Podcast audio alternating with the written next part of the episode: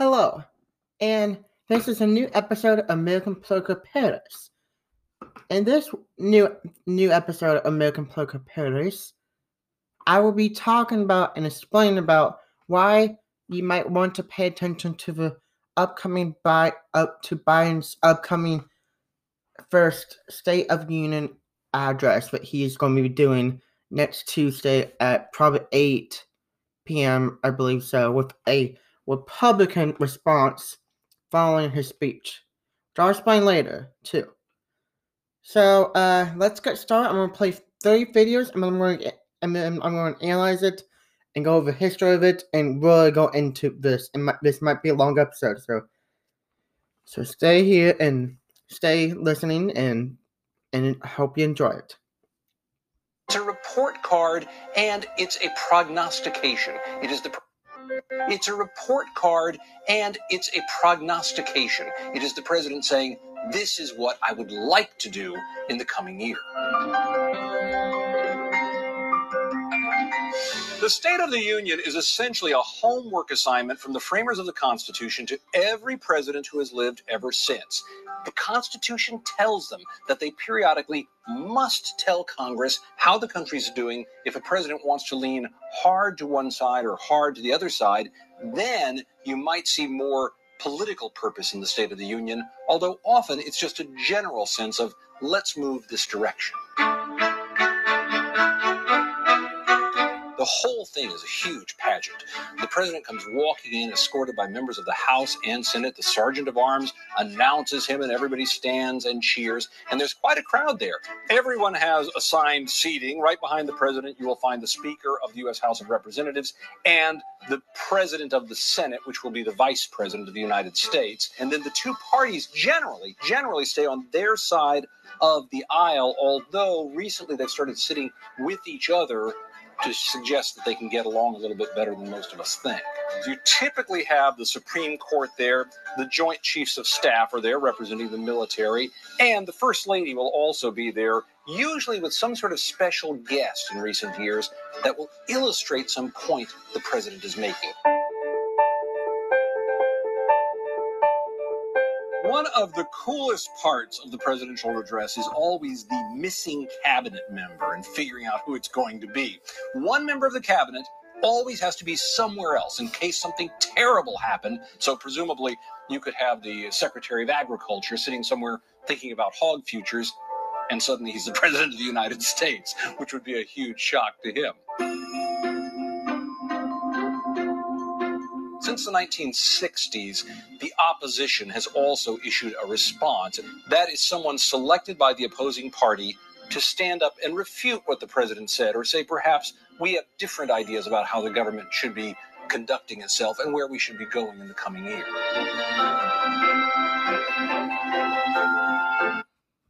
Okay, on to the second video.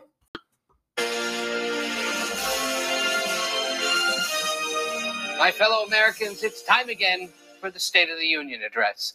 At the beginning of each year, the president heads to the U.S. Capitol to deliver his thoughts in what's usually the most watched and best attended political event of the year. Early on, presidents used to just send a written report to Congress, but Woodrow Wilson began the tradition of showing up and delivering his thoughts in person.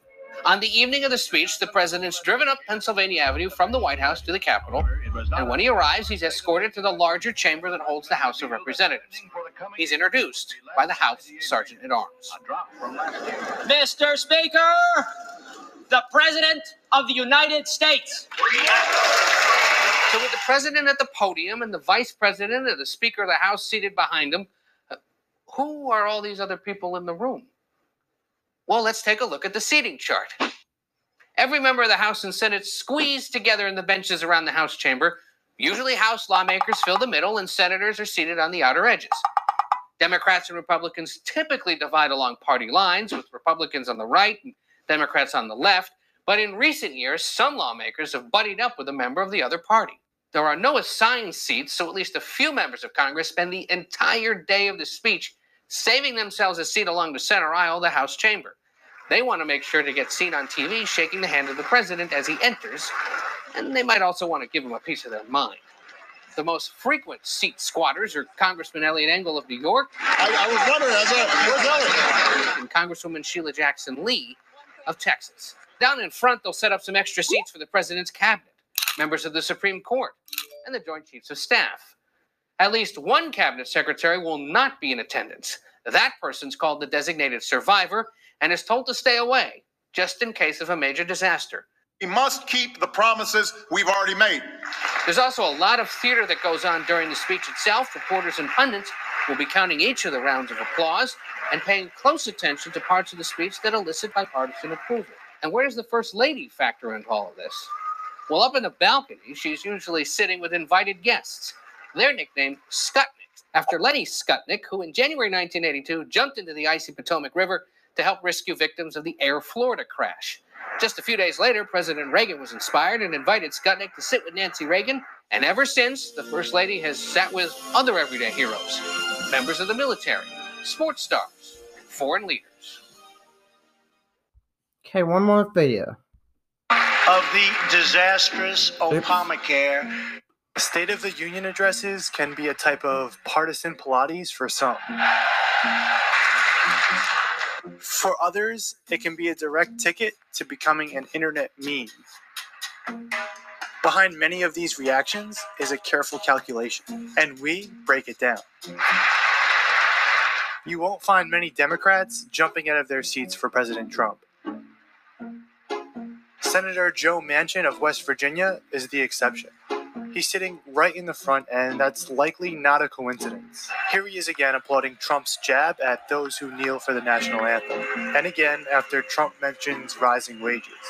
It's a re election year for Manchin, and he's in a state that overwhelmingly voted for Trump. Now he's apparently showing support for a president from the opposing party.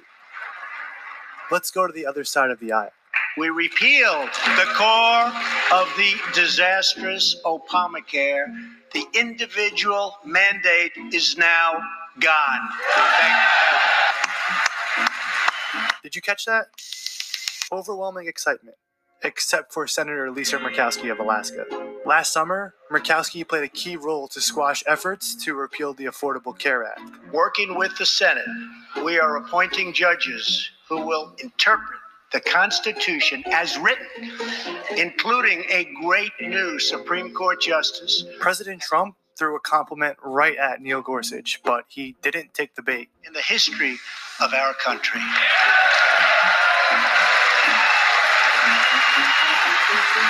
Did you notice who stood? Senator Joe Manchin. But justices must make careful and largely coordinated choices about what statements are uncontroversial enough to warrant applause. We can achieve absolutely anything. America is grieving for you. Kenton Stacy would have died if it were not for Justin's selfless love. Another group that attempts to play it down the middle the military officials. Like the justices, they must decide what is partisan platitude and what is not. And I will not stop until our veterans are properly taken care of, which has been my promise to them from the very beginning of this great journey.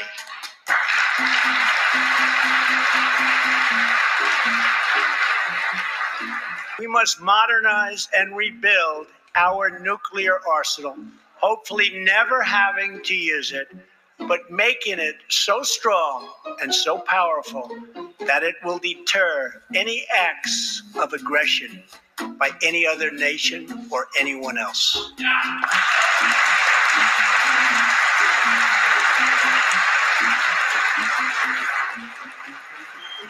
Watch as they hesitate. That the coalition to defeat ISIS has liberated very close to 100% of the territory.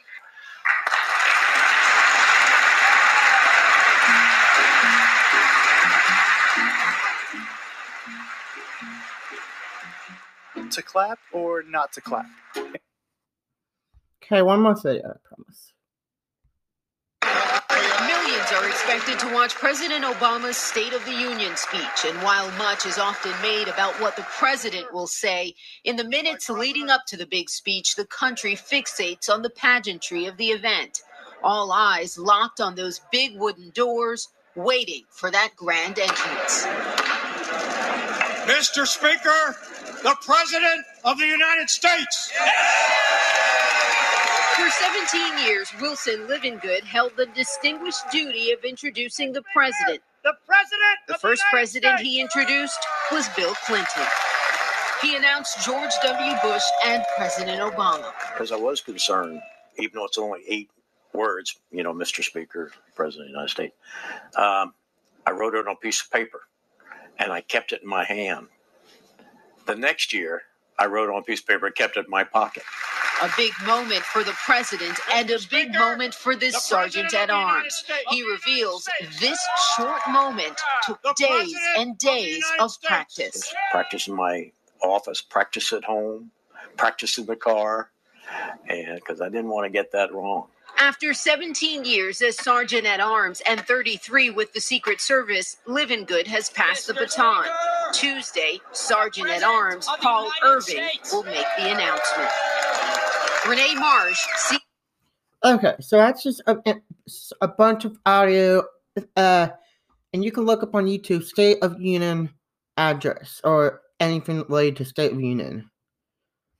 So let's get to it. Uh, let's see. Let's go to the news article. Maybe I, I don't know. Uh, so. Yes. Okay, so let's read CNN article.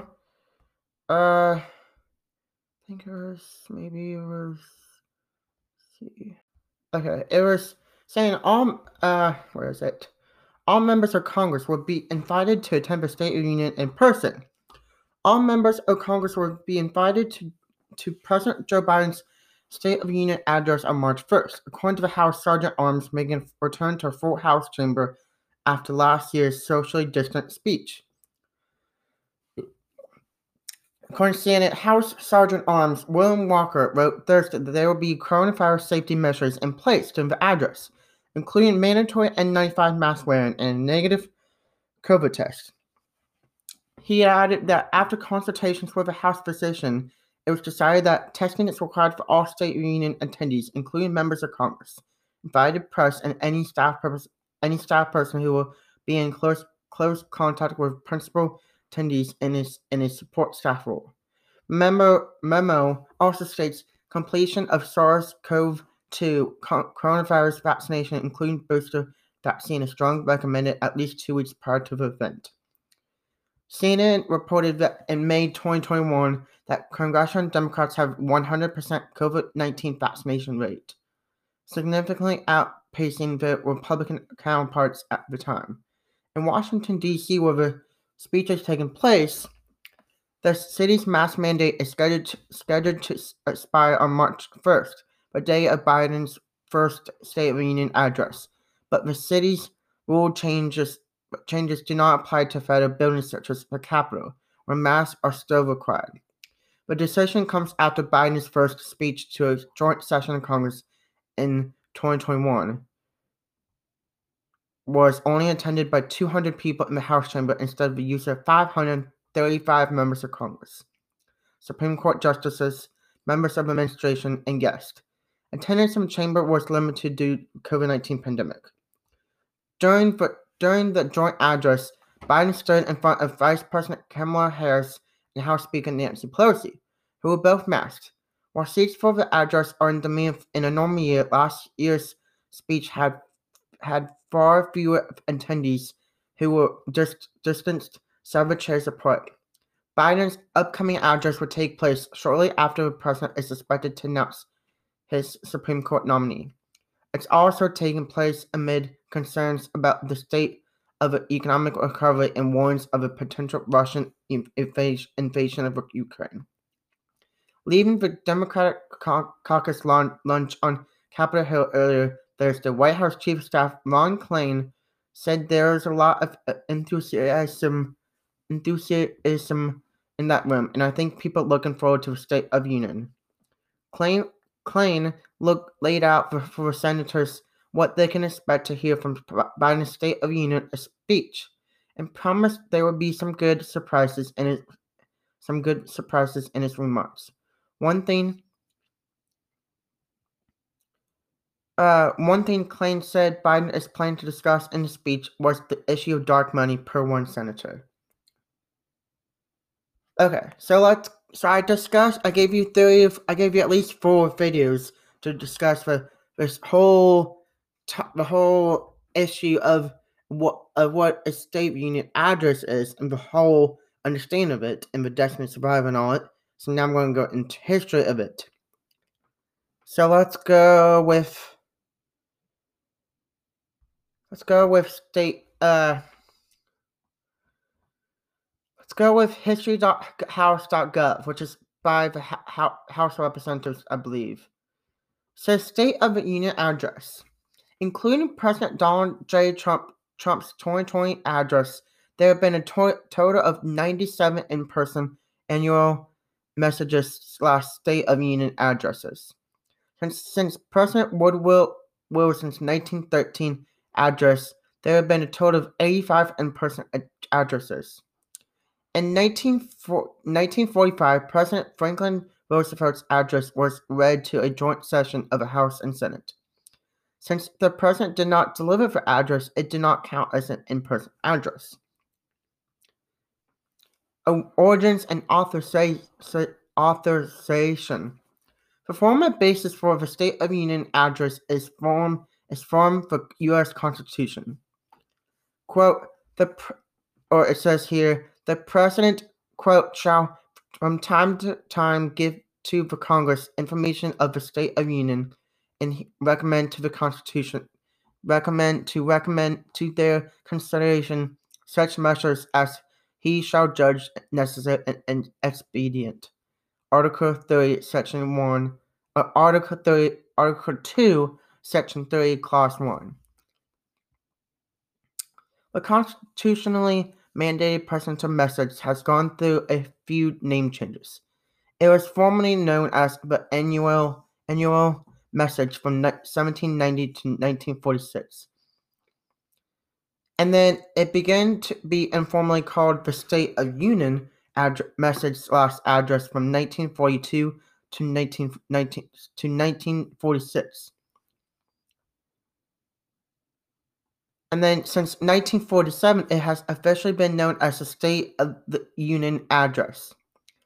Earlier, earlier, according to history.house.gov website, earlier annual messages of the president included agency budget requests and general reports on the health econ- of econo- economy.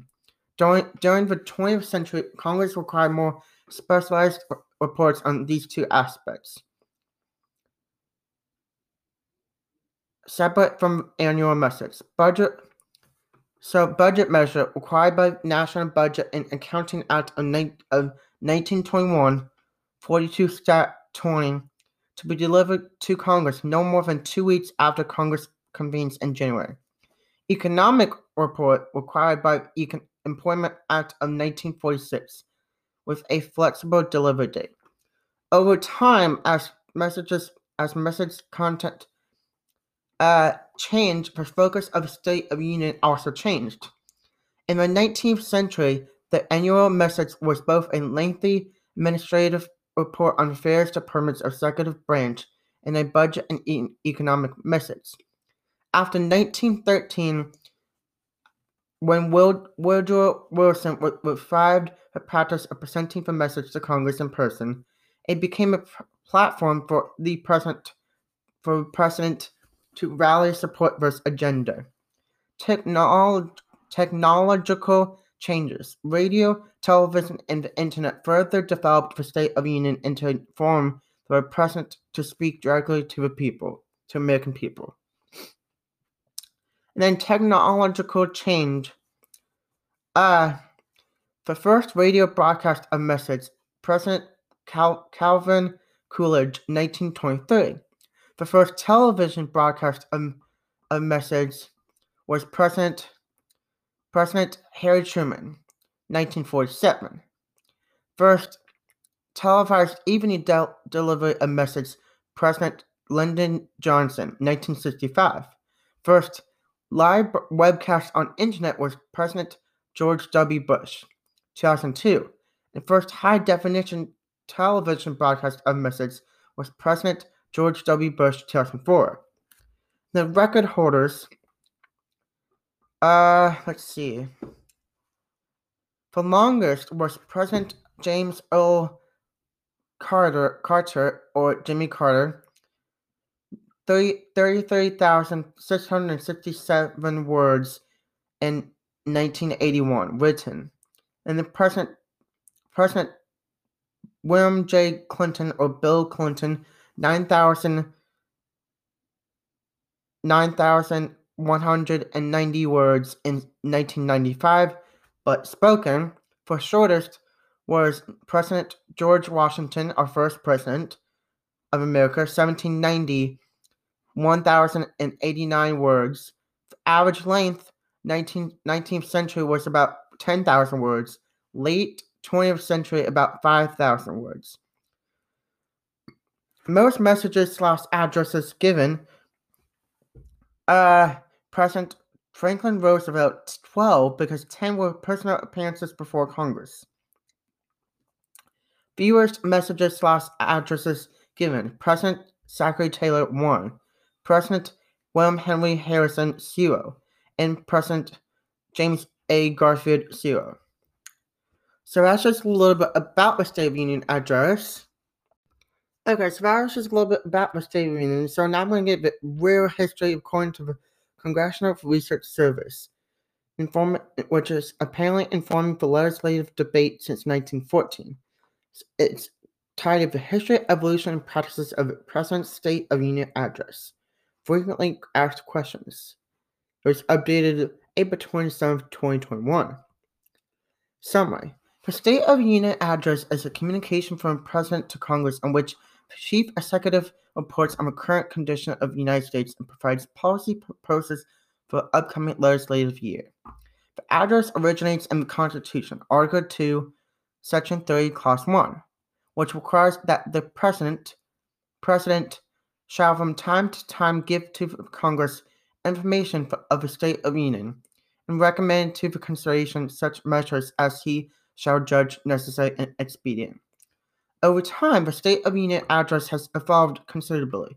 The President's State of the Union address was known as the President's annual message to Congress well until well into the 20th century. Presidents George Washington and John Adams delivered their messages to Congress in person, but J- President Thomas Jefferson abandoned the practice as monocholical and time consuming, sending written messages instead.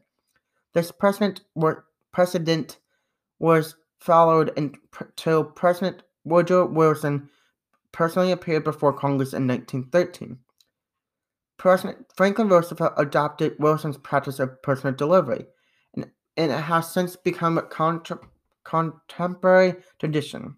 With the advent of radio 1923, television 1947, and live webcast 2002, coverage of the address has gained greater importance by, by providing a na- nationwide platform for the president. President. In recent presidencies, the State of the Union address typ- typically is delivered by the president at a joint session session of Congress on an evening in late January or early February. Some presidents, however, have chosen not to deliver a State of the Union address in January of their departure from office, or their year or the year they were inaugurated. Since 1981, presidents have addressed a joint session of Congress closely following the inauguration, but not as an official State Union address.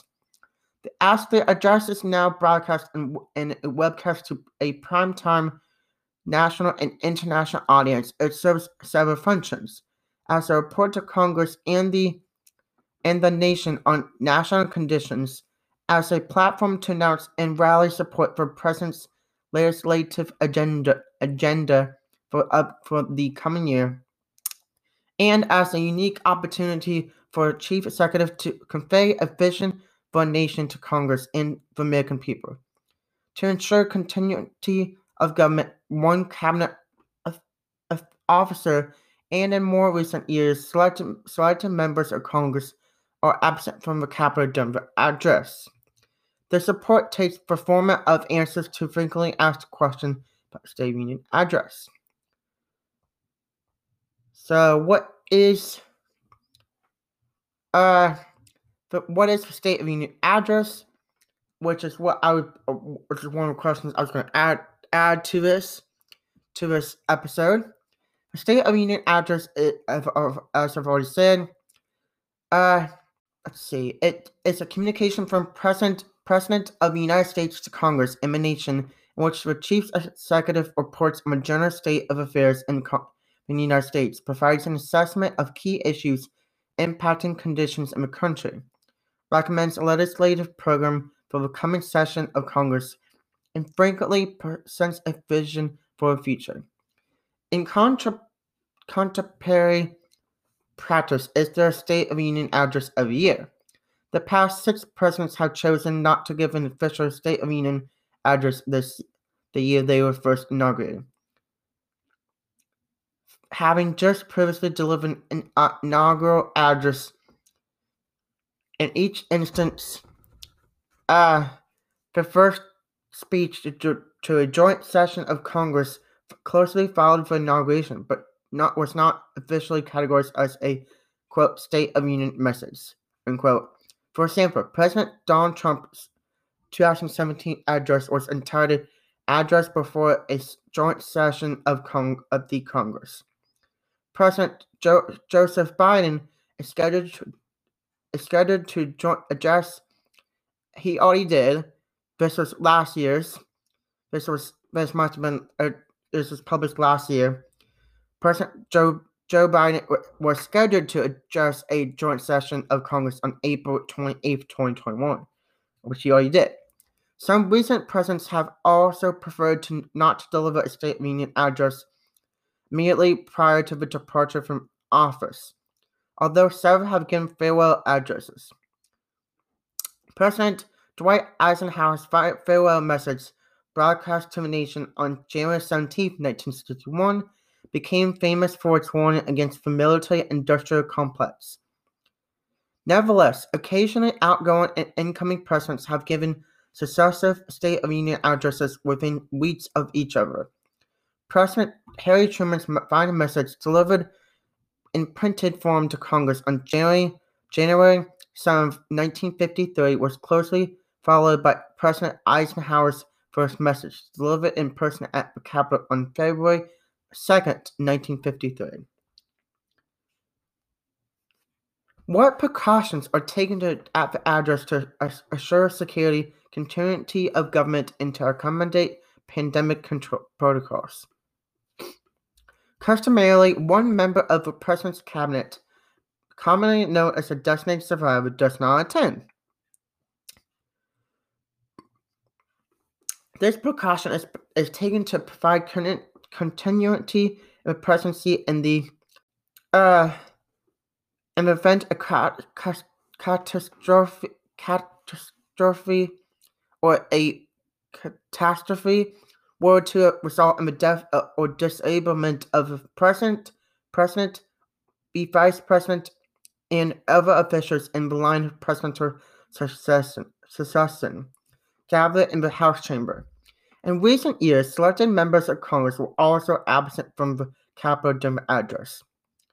Due to the COVID 19 pandemic for the 2020 for the April 2021 joint session, reportedly there would be reportedly there were there was limited m- number of members of Congress in the House chamber.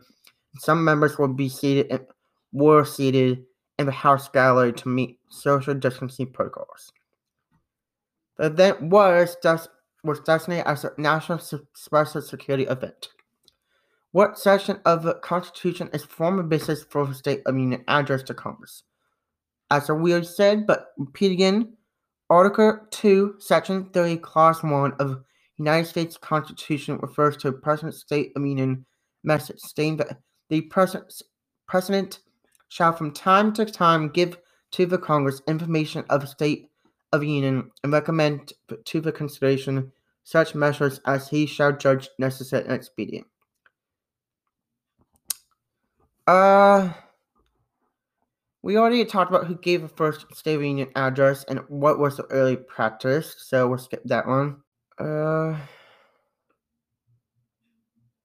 when and where does the ceremony take place? The annual message was delivered in December or shortly before until the 20th, 20th, 20th Amendment was ratified in 1933, which changed the opening time for congressional sessions. Since 1934, messages have been delivered on a range of dates between January and February of each year. Before the capital moved to D- Washington, D.C., the annual message was often delivered in the Senate chamber in New York and Philadelphia until 1800. The first annual message to be given in the new Capitol building in Washington, D.C. was in 1800 by President John Adams. The State of the Union address is now customarily delivered in the, at the Capitol in the House of Chamber in the Chamber of the House of Representatives before a joint session of both house, houses of Congress. Uh, let's see. We talked about has any president not president not delivered message or address? Has a, has any has an address ever been delayed? Two presidents did not presidents did not serve long enough to submit an annual message.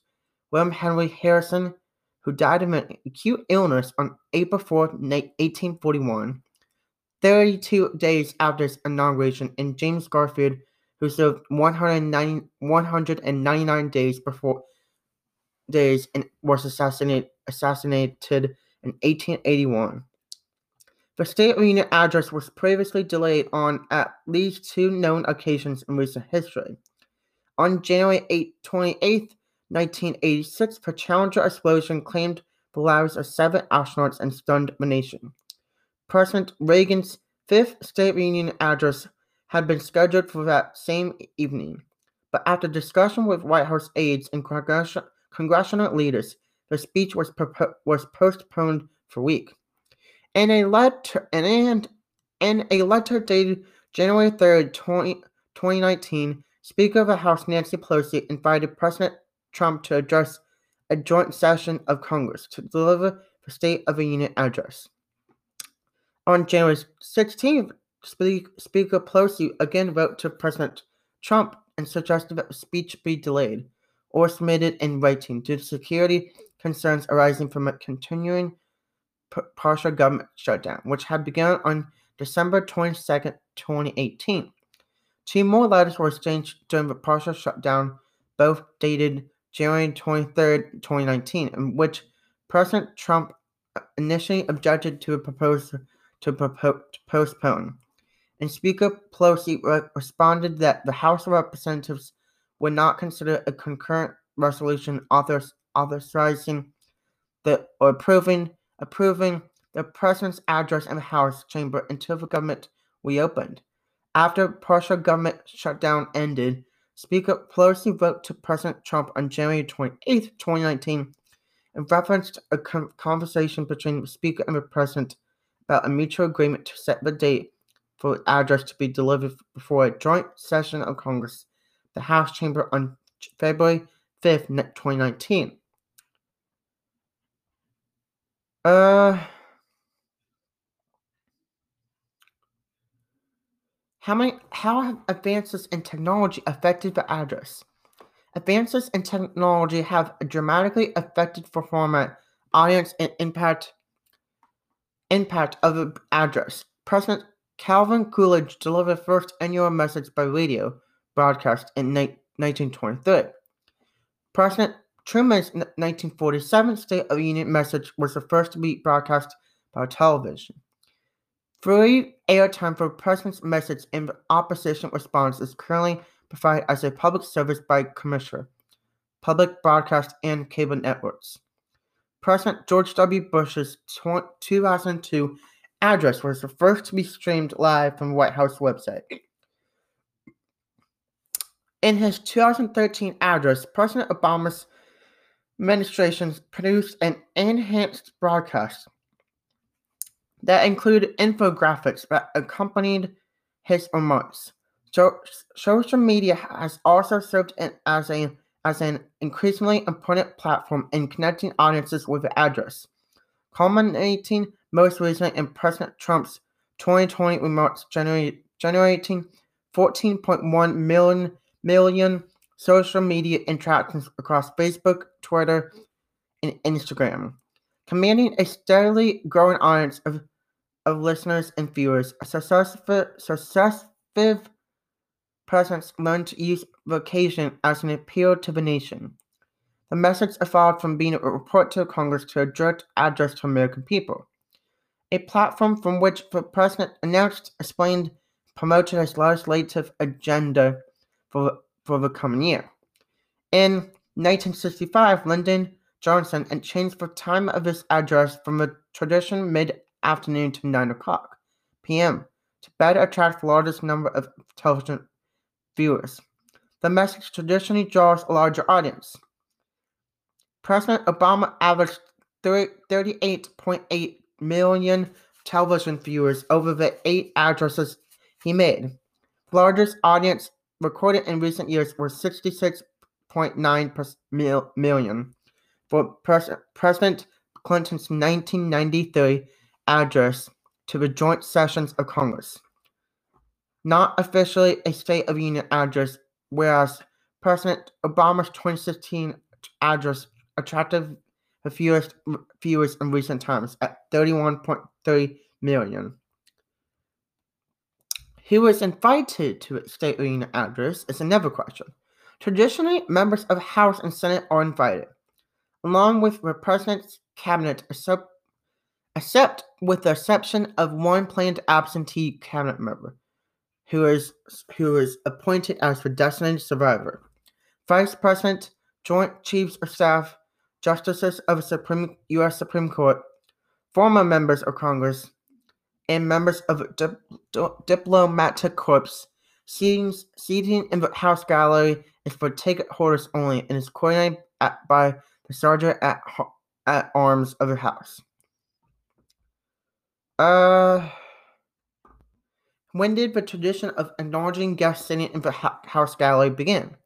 The chief executive frequently invites guests who have distinguished distinguished themselves in some field of service or endeavor to be personal in the. President Ronald Reagan began the tradition in in, in 1982 by acknowledging Lenny Skutnik, Skutnik in a speech. Since then, most State of the Union addresses have included the direct mention of at least one presidential guest who was in attendance. Presidential speechwriters often, to, often refer to these guests as Lenny Skut, Skutnik, Skutniks Usually the achievements or, or programs for which the president publicly salutes these guests also serve to underscore the major some major element of a, mes- of a message. Some guests have included civil rights pioneer Rosa Parks, former president of Afghanistan Hamid Karzai, NBA, NBA star and humanitarian uh, Dikembe Mutombo, former Treasury Secretary and Senator Lloyd Bentsen, Bentsen, baseball great Henry Henry Hank Aaron, and numerous military service members and veterans. Uh, what are the origins of the opposition response? In 1966, 1966 Senator Everett Dirksen, Dirksen and Representative Gerald Ford made a televised joint res- Republican response to President Lyndon Johnson's message. A practice that has since became a regular feature and is usually broadcast shortly after the president has completed his remarks. Format for opposition response varies, but but it usually includes remarks by one or more party party leaders, almost always senators, representatives, or state governors, who are nationally known or generally considered to be promising emerging political figures. Let's see if there's any more.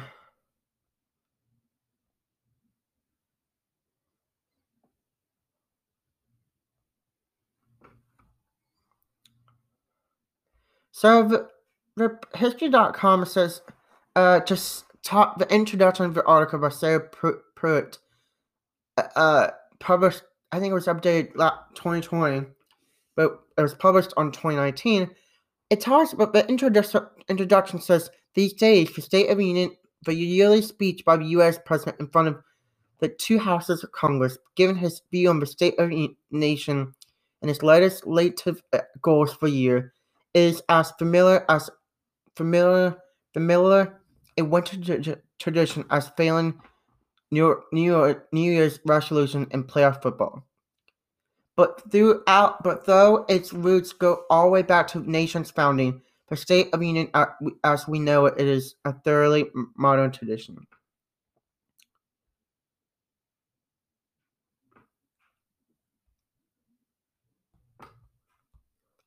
Let's see what. Uh.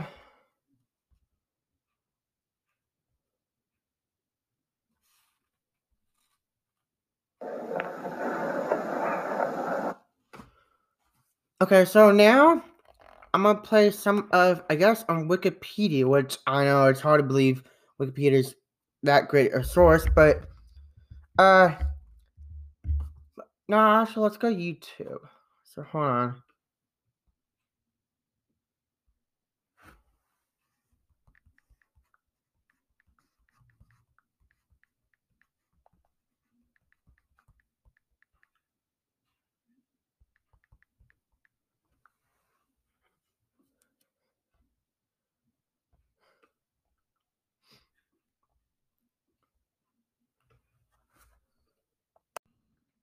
Okay, so and so now I'm going to play the just a tiny part of when President Reagan's 1988 State of the Union speech from 1988, and then I'm going to analyze all about State of the Union in Evan.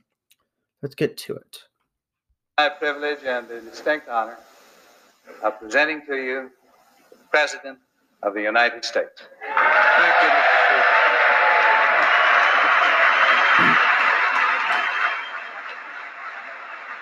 Thank you.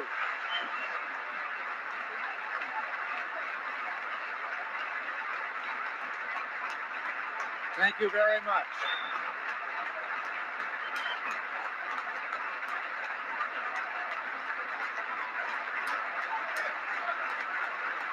Thank you.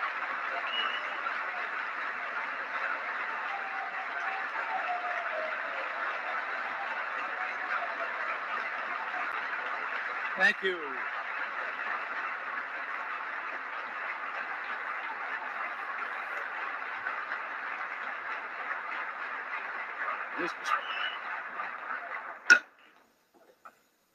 Mr. Speaker, President, distinguished members of the House and Senate, when we first met here seven years ago, many of us for the first time, it was with the hope of beginning something new for America. We meet here tonight in this historic chamber to continue that work. If anyone expects just a proud recitation of the accomplishments of my administration, I say let's leave that to history. We're not finished yet.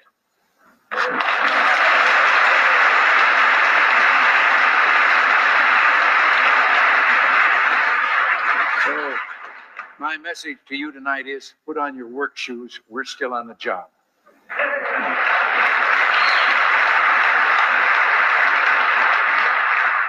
History records the power of the ideas that brought us here those seven years ago. Ideas like the individual's right to reach as far and as high as his, his or her talents will permit, the free market as an engine of economic progress, and as an ancient Chinese philosopher, Lao Tzu said, govern a great nation as you would cook a small fish. Do not overdo it. Well, these ideas were part of a larger notion, a vision, if you will, of America herself. An America not only rich in opportunity for the individual, but an America, too, of strong families and vibrant neighborhoods, an America whose divergent but harmonizing communities were a reflection of a deeper community of values the value of work, of family, of religion, and to the love of freedom that God places in each of us and whose defense he has entrusted in a special way to this nation. All of this was made possible by an idea I spoke of when Mr. Gorbachev was here. Okay, let's watch one of Lyndon B. Jones, I believe, from the library. Play. Personal honor in presenting to you the President of the United States. Watch uh President Obama's. I have the hot.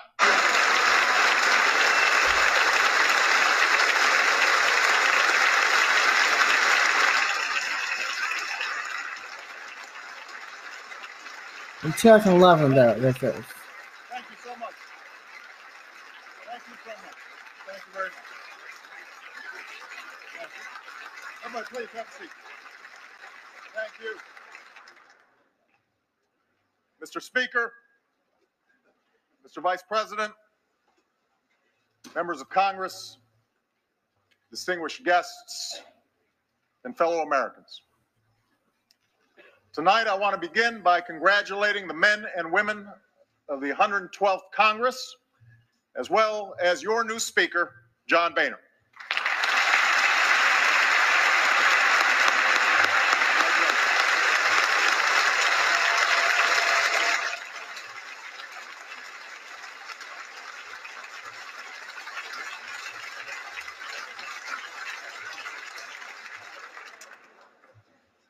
And as we mark this occasion,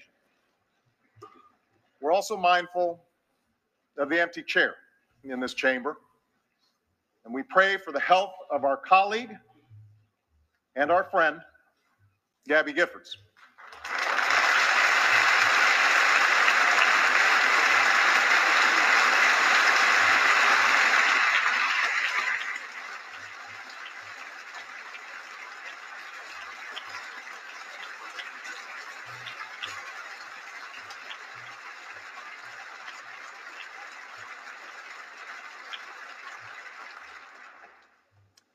It's no secret that those of us here tonight have had our differences over the last two years. The debates have been contentious. We have fought fiercely for our beliefs. And that's a good thing. That's what a robust democracy demands. That's what helps set us apart as a nation. But there's a reason the tragedy in Tucson gave us pause. Amid all the noise and passion and rancor of our public debate, Tucson reminded us that no matter who we are or where we come from, each of us is a part of something greater, something more consequential than party or political preference. We are part of the American family. We believe that in a country where every race and faith and point of view can be found, we are still bound together as one people. That we share common hopes and a common creed. That the dreams of a little girl in Tucson are not so different than those of our own children. That they all deserve the chance to be fulfilled. That too is what sets us apart as a nation. Recognition won't usher in a new, be determined not by whether we can sit together tonight, but whether we can work together tomorrow.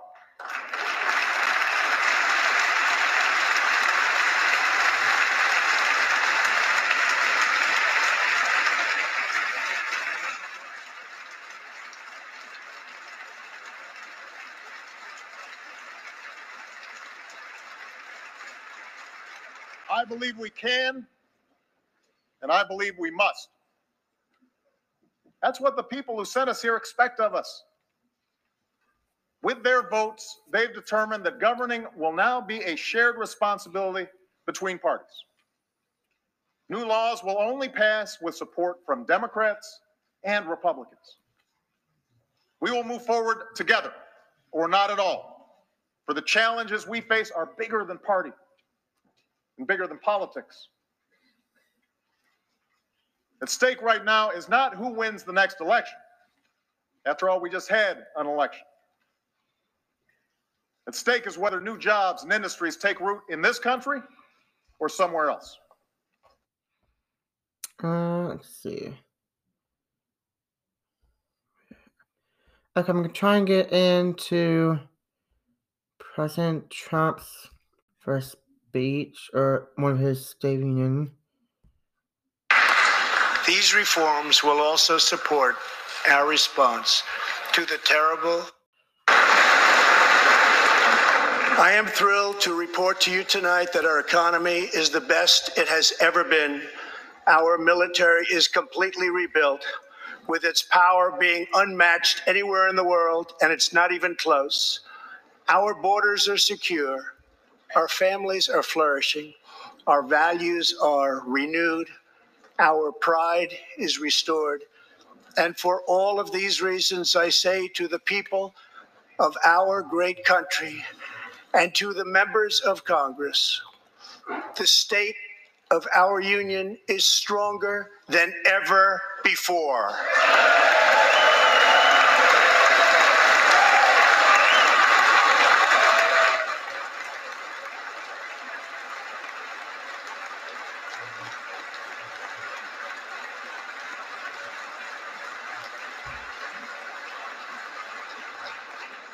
The vision I will lay out this evening demonstrates how we are building the world's most prosperous and inclusive society, one where every citizen can join in America's unparalleled success, and where every community can take part in America's extraordinary rise. From the instant I took office, I moved rapidly to revive the U.S. economy, slashing a record number of job killing regulations, enacting historic and billion dollars, and the number of allies meeting their minimum obligations has more than doubled. And just weeks ago, for the first It's a reminder as well that the, the so different here on Capitol Hill is kind of how quiet it is. Usually, in the beginning of the day, uh, lawmakers stake out spots early. Uh, they try to save seats close to the aisle to get a glimpse or uh, perhaps a.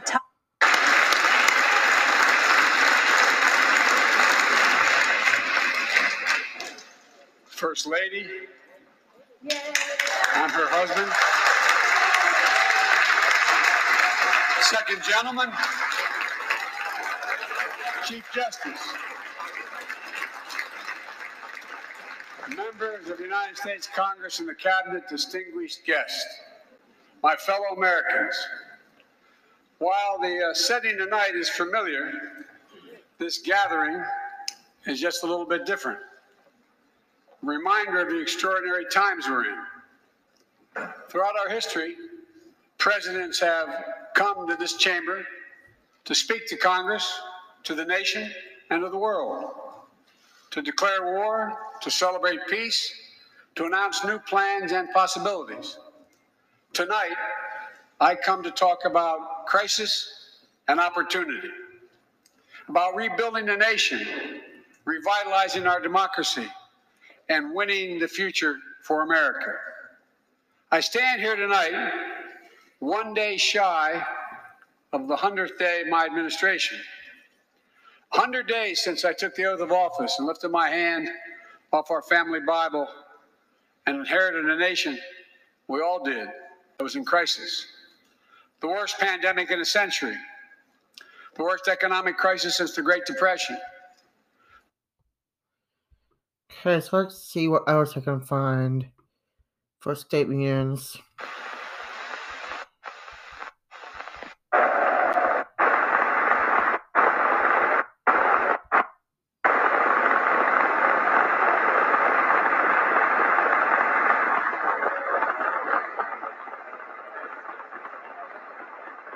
This one is President Nixon. 1970. and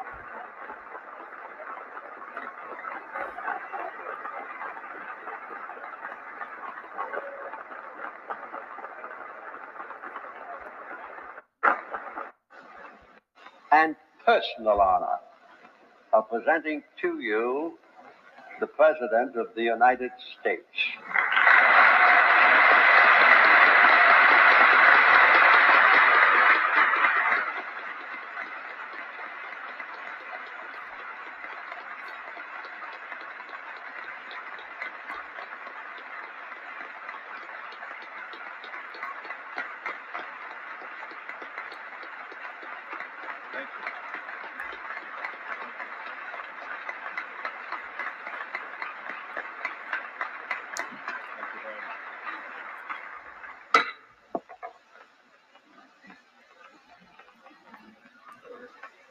Speaker, Mr. President, my colleagues in the Congress, our distinguished guests, and my fellow Americans.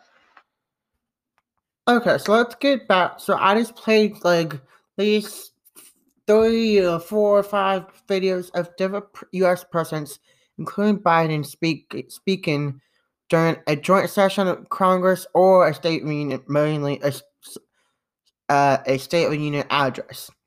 Went from Obama to Trump to from Reagan to Obama to Trump to to President Biden's joint session of Congress last year to Richard Richard Nixon speaking. So let's get to let's get to a CNN article about who who will be giving the opposition response. I uh we I just had a story. Let's see. Okay. So it says here from the Hill today. It was published today, the twenty second of of February. Iowa Governor Reynolds gave GOP response to the Biden State of Union address. Iowa G- Governor Kim Reynolds will deliver Republican response to President Biden's State of the Union address next week. The top party leaders in the House and Senate announced today. Announced today. House Minority Leader Kevin McCarthy and Senate Minority Leader Mitch McConnell cited Reynolds, Kim Reynolds' handling of COVID-19 pandemic and signaling signing of a law that prohibits schools from teaching critical race theory, examining the legacy of slavery in American society.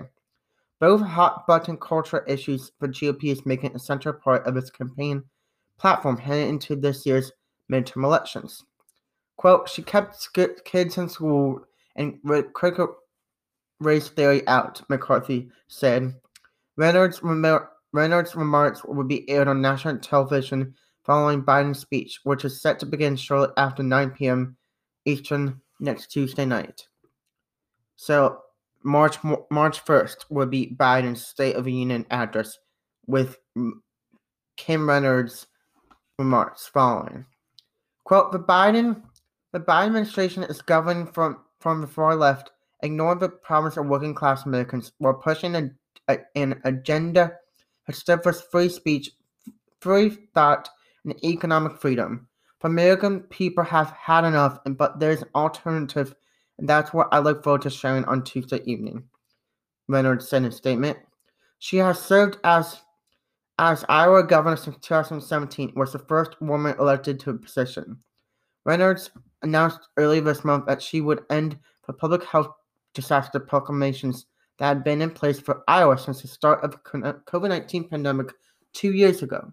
She long uh let's get to she's controversial about because of her handling of COVID 19 pandemic and everything. But uh see, Biden's State of the Union address will have numerous COVID 19 health health protocols in place for all attendees. All members of Congress can attend, but they cannot bring guests to Civic Gallery like they could before the pandemic. In addition, a notice from House Sergeant Arms last week emphasized that all attendees have to, will have to wear KN95 or KN95 masks at all times, present a co- negative COVID 19 test for entry. Senator Tom Tim Scott, South Carolina, the only black GOP senator the party's response to Biden's address last year to a joint session of Congress. So Kim Reynolds of the Iowa governor is giving is giving the opposition or the GOP's response to Biden's State of Union next next Tuesday, following his following by, by following President Biden's State of Union. So that will be important to watch Tuesday night. So let's get let's get to let's get to anal- analyzing it over time. So as you know, the State of Union is for a president to lay out his his legislative agenda and what he has done, what has his administration done, what has the Congress done in the past year and a half or since he's taken office. What are what what is he going to do? What what should he what is what is he like what is he recommending the Congress do in the next session of Congress. what will what will his priorities be is what he lays out tend, tends to lay out in a Union address. And this is significant because this is like a Super Bowl Super Bowl of in politics because it's like it's like trying to see oh what what does what do people stand st- stand up and applaud for and it's also interesting to see how how many times people like the speaker what the speaker and the vice president what their faces do or since for mass now you can't really see it like you used to with Boehner and Biden like when Obama used to be president. I remember that a lot. But uh now it's harder to tell what the what the people behind the president, the vice president, and the speaker of the house are are like the hands gestures and the faces are doing.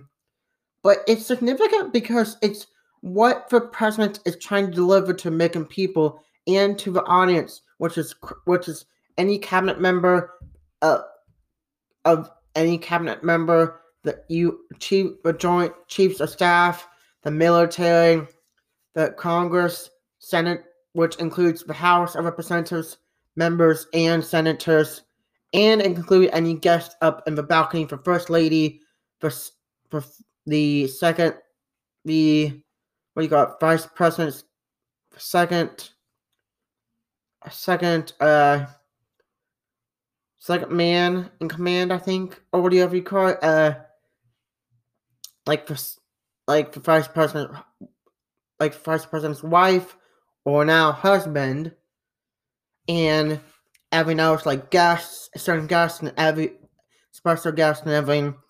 And it's just really a unique time to watch the president deliver in real time and then just to to see what's in the future for him or her, mainly him, and as the leader of of the United States of America. Because believe it or not, these tend to be these tend to be big for people who don't normally pay attention to politics, and from my from my understanding, and you have to understand that there's in case something were to be to happen at the State Union, there's always one cabinet member that is called the designated survivor, and they are always they're always uh, hidden or they're always taken to a secure place somewhere out of the country, somewhere in the United States that is far, far, far away from DC, or maybe at a complex or somewhere. I don't know. That's just my understanding because I watched for uh, there used to be a show called Designated Survivor that started out on ABC and then went to Netflix. I only had like two or three seasons, and it was called Designated Survivor. It had it featured Don Kiefer Sutherland and some other famous actors like Kal Penn, I think. And it was great because it talked about what would happen if a if if, a designated survivor actually became president and everything laid to it. And it, it just put, a, a, a unique role on uh what would happen if somebody from the cabinet actually became president. So check that show out. I don't think it has any more seasons coming out any ever since the it its last episode man. But I still I think this is gonna be interesting uh State of Union address with all members hopefully all members of Congress will be attending. I doubt every member of the Republican Party in at least Republican House of Representatives members will be attending. Like Marjorie Taylor Greene, she might not. I'm guessing she might not. She might might not attend. Or people that don't like Biden, if they would attend, they're probably gonna they're probably gonna chant "Let's go, Brandon," because and the and the House Speaker will will use her gavel to make sure to make sure that it's that there's actually no commotion, no noises going on when President Biden is speaking. During this upcoming, during the State of Union address that Biden is trying to speak at. I bet you. I'm not sure yet. I'm not sure how this is going to play out. But it will be in a, some, it, these State Unions are always eventful. Like the ones, like President Trump's last State of Union address, I believe in 2020, when at the end of it, before like when he was finished speaking, Nancy Pelosi just tore, whipped her copy of his speech he gave her, whipped it apart, and everyone was talking about it, and it was big and controversial. And she probably did it because a lot of reasons, uh, because she hated him, and for political ambitions, and a lot of other reasons behind it. But and the opposition response is interesting because it's like people that are, that are big in politics or the upcoming leaders or the current leaders and state said senators, uh, House representatives, like members, or uh, governors or other government officials. And it's always people interesting that you you never expect, but are big names. So they could have had they could have had I would say this of of Republican leaders who chose Kim Reynolds. They could have had get they could have had uh works for governor of Texas, uh Greg Abbott, or the governor of Florida, Ron DeSantis. They could have had them want them to do it. But I was saying they did a good job with choosing the the the uh the governor who is government official in, in the United States who's going to do the GOP opposition response, which is Kim Reynolds, the Iowa go- governor of Iowa. But this this is pretty cool thing to talk about because I feel like I've seen I personally have seen I've personally not seen been seen like state union at, in person, but I've watched a lot of state unions over my over my years in my life, and it's pretty cool. Like if you understand, if you just watch it, because the introduction with Sergeant the House Sergeant Arms will be Mr. Speaker, the President of the United States, and then everybody claps and they all and they all want wait we all wait for him to go up the aisle and the major aisle, the big aisle and up to leading to the podium where the speaker presides uh, normally would preside over over Congress would normally preside over House chamber. And they all clap and wait for him, for President of the United States to go up to the podium and ask for President walks up the aisle he normally would uh would greet certain members of Congress that are there or that just are waiting for to, to shake his hand and everything. So it's lot. It's like a. It's like the Super Bowl, but in politics. Politics, big version of a Super Bowl, of a football Super Bowl. So it's interesting that aspect, and I. So yes, it's a big event in politics. Okay, so this so uh overall as presidential state of the US presidential state of the union address especially to to tell the country and Congress was was in the, in the next year and a half uh go what is going on, what they want to happen, what they want what they want their administration, what the president want his president wants the his administration to do, what's upcoming in legislative wise, and everything going on in the country and, and around the world and everything. It's a lot to unpack, but it's it can be a mess and it can be a lot to watch in one night. But uh, trust me, it's a fun thing to watch. Even if you're not a fan of a U.S. president, you should watch it definitely. And for sure, I mean, I've watched Obama. I watched Trump. I watched uh, Biden's joint session of Congress last year. So this will be uh, Biden's first official State of Union address, hopefully to a full Congress to, next week, uh, March 1st, 2022. So thank you for tuning tuning into this episode of American Political Paradise. I hope you pay, atten- pay attention to I hope you watch uh tune in to Biden's uh first official State of the Union address next Tuesday night at 9 p.m. on any cable network n- news network you watch in the US or anywhere you may be able to find it if you live outside the US or if you because if you may listen to pod, this podcast outside the US then you may be able to find it somewhere else, but I'm not sure about that. But uh, remember, this podcast is always about teaching you what for everything there is to know about politics and about keeping you up with news, with latest news, political news headlines and stories and scandals and controversies. And I'm always gonna hit you. I'm always gonna not hit you, but uh, gonna always throw you with the hard, hard, hard truths about politics. Even that, even though some people might not like it, I will. I'll strive for truth and nothing but for truth, and I hope that if I get something wrong, I can correct it later on, and or I can be up. I can be honest about it, and I will.